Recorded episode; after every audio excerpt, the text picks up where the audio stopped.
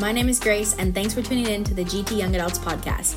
We're a community, a part of GT Church in Victoria, BC. We love Jesus and have a passion to learn and live like Him and have a ton of fun doing it. All of the messages and conversations you find here will point you to His truth and His hope, so lean into whatever God wants to speak to you today. Enjoy what you're about to hear, and thanks for listening.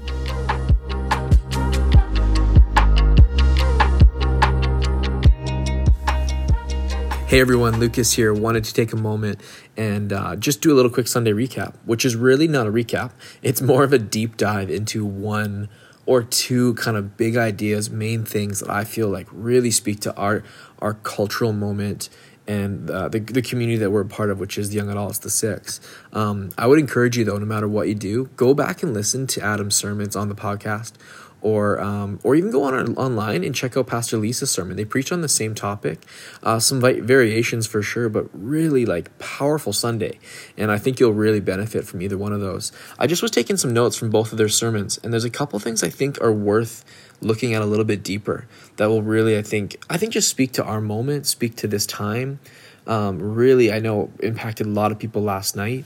And so, as our recap is, or deep dive is, I wanted to kind of talk about two main things that come out of the text that we read, which is the whole whole chunk of scripture on blind Bartimaeus, this guy who was a blind beggar, like, and and really he has this profound moment where I think he gets really desperate. He realizes that Jesus is is nearby, and he shouts for him like literally screams like son of david have mercy on me which which is a messianic term. It's a bold statement son of david referencing um, daniel. Um, not a small thing. It's not just the son of man. To us that sounds very like whatever but to them that was a messianic title. So he says this this and then he gets shushed by the crowd the bible says. He gets like rebuked the word of god says which is really interesting the crowd shouts him down, rebukes him. And then the Bible says, but then he shouted all the more, which is really cool, really powerful. And then it's funny that the crowd says, Stand up on your feet. He's calling you, run to him. And so in this moment, I just want to focus in on the crowd. The crowd, one second ago, is rebuking him. The next moment, they're championing him. And Adam mentioned this, and Lisa mentioned this, but I just, I hope you'll take a few moments here as you're washing dishes, maybe you're commuting, you'll really, really, excuse me, consider the crowd in your life.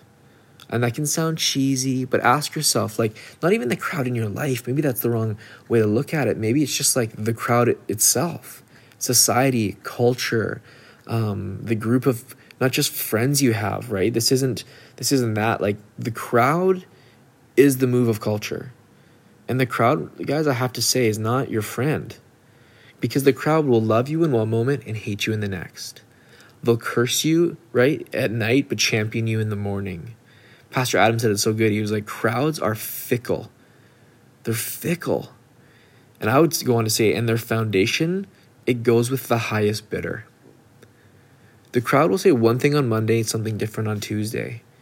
And I think, especially like as Christians, we're called to be salt and light. We preached about this many times. We're called to be like difference makers. And i just have to like i don't know. I just know for me like i've had to really think about well what is the crowd saying? And am i okay not just to go against it but even be somewhat indifferent like okay with people not liking me all the time because i didn't go with what the crowd was saying there. And i've heard some people say well isn't the crowd like the, the church is a crowd. It's a group of people. And i would say of course it is. You're right. Sure. The difference with the church, and this is key the difference with the church being the crowd is that it has always existed together, gathered, and broken. Like the church is the one place where the crowd gathers, but we all recognize we're in process.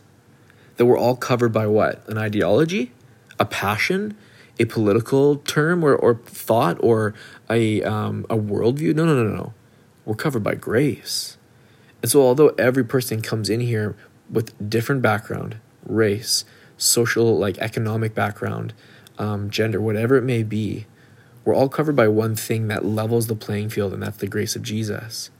So, are we a crowd? For sure. Do we gather? You bet. But our goal is one goal, and that is to lift Jesus high and to look more like him.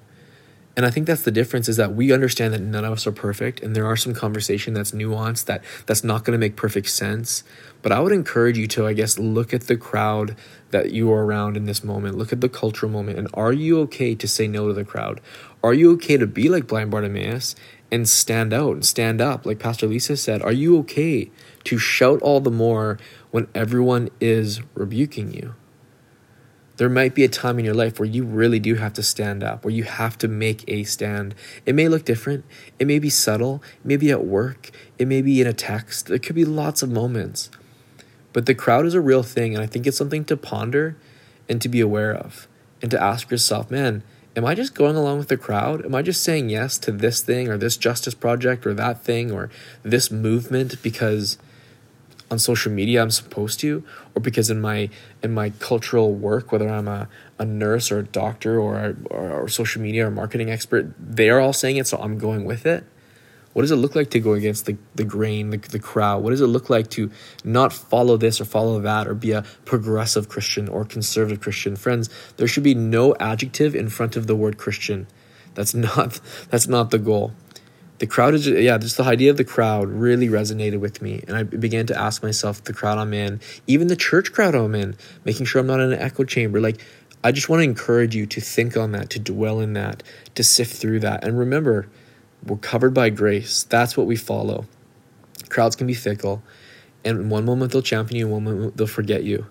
And so make sure you're a part of a crowd that loves to forgive and loves to champion and has your interests in mind and is open to dialogue and conversation.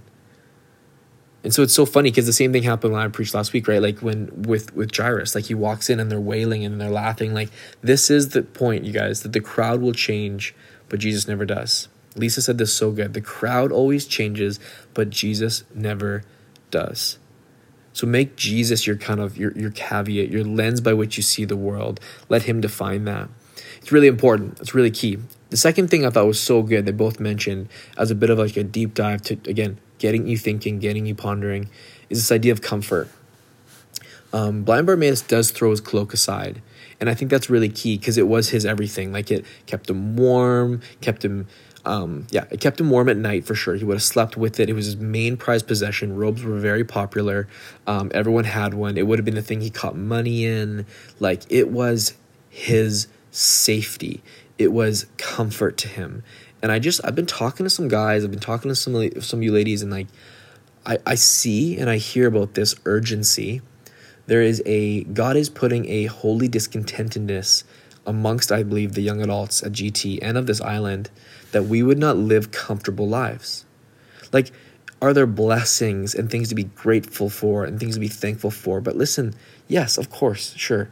But listen, God is not calling us to comfort. Faith is not meant to be cozy. Let me say like this.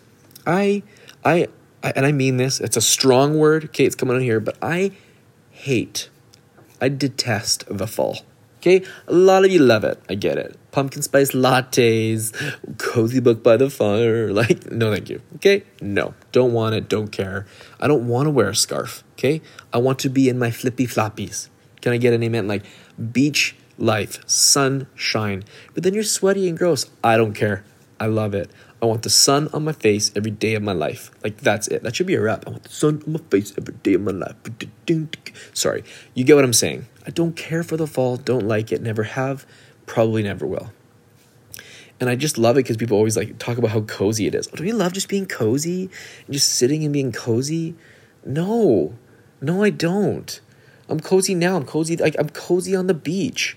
Like, what do you mean cozy? Cozy is this idea of comfort and like nothing can hurt me. I'm perfect. This is great. I'm all warm and bundled.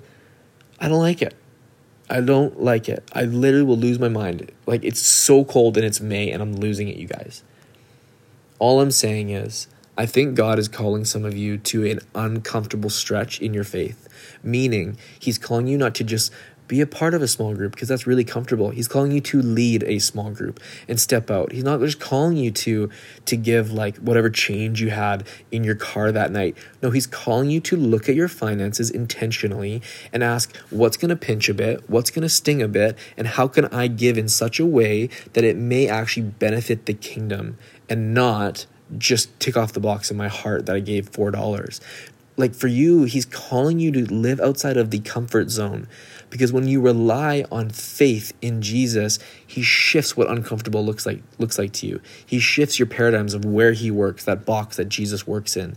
Man, he's calling you to not just a, go to work, but actually be a like a caveat of the gospel and the kingdom at work. He's calling you to pray for your enemies, not talk bad about your enemies. Like he's calling you to do hard things, uncomfortable things. And this whole idea of the crowd telling me which way to go, and then Jesus calling me into an uncomfortable, it was just like a hard, I've heard you guys, I've preached that scripture a lot. And I'm here to say, like, I was really challenged last night and yesterday morning. And I want you to feel challenged in your faith. Set goals for yourself and ask yourself, am I, am I walking in the crowd, by the crowd, what they say goes? Or am I listening to Jesus? Am I being a conduit for the kingdom? Am I living a cozy life that really is not impacting my faith? Or am I being pushed to go outside of my regular comfort zone to have a faith of my own? Is He calling me to maybe missions soon? Is He calling me to whatever it may be to serve on team? Maybe you're like an incredible singer or you have gifts to give and you've just been holding back. Like, don't hold back. Put, putting your cloak aside, putting that thing aside, your pride aside, whatever it is reach out into the uncomfortable zone because that's where Jesus wants to do his best work. Love you guys so much. Praying for you this week. Get a little uncomfortable. Don't follow the crowd.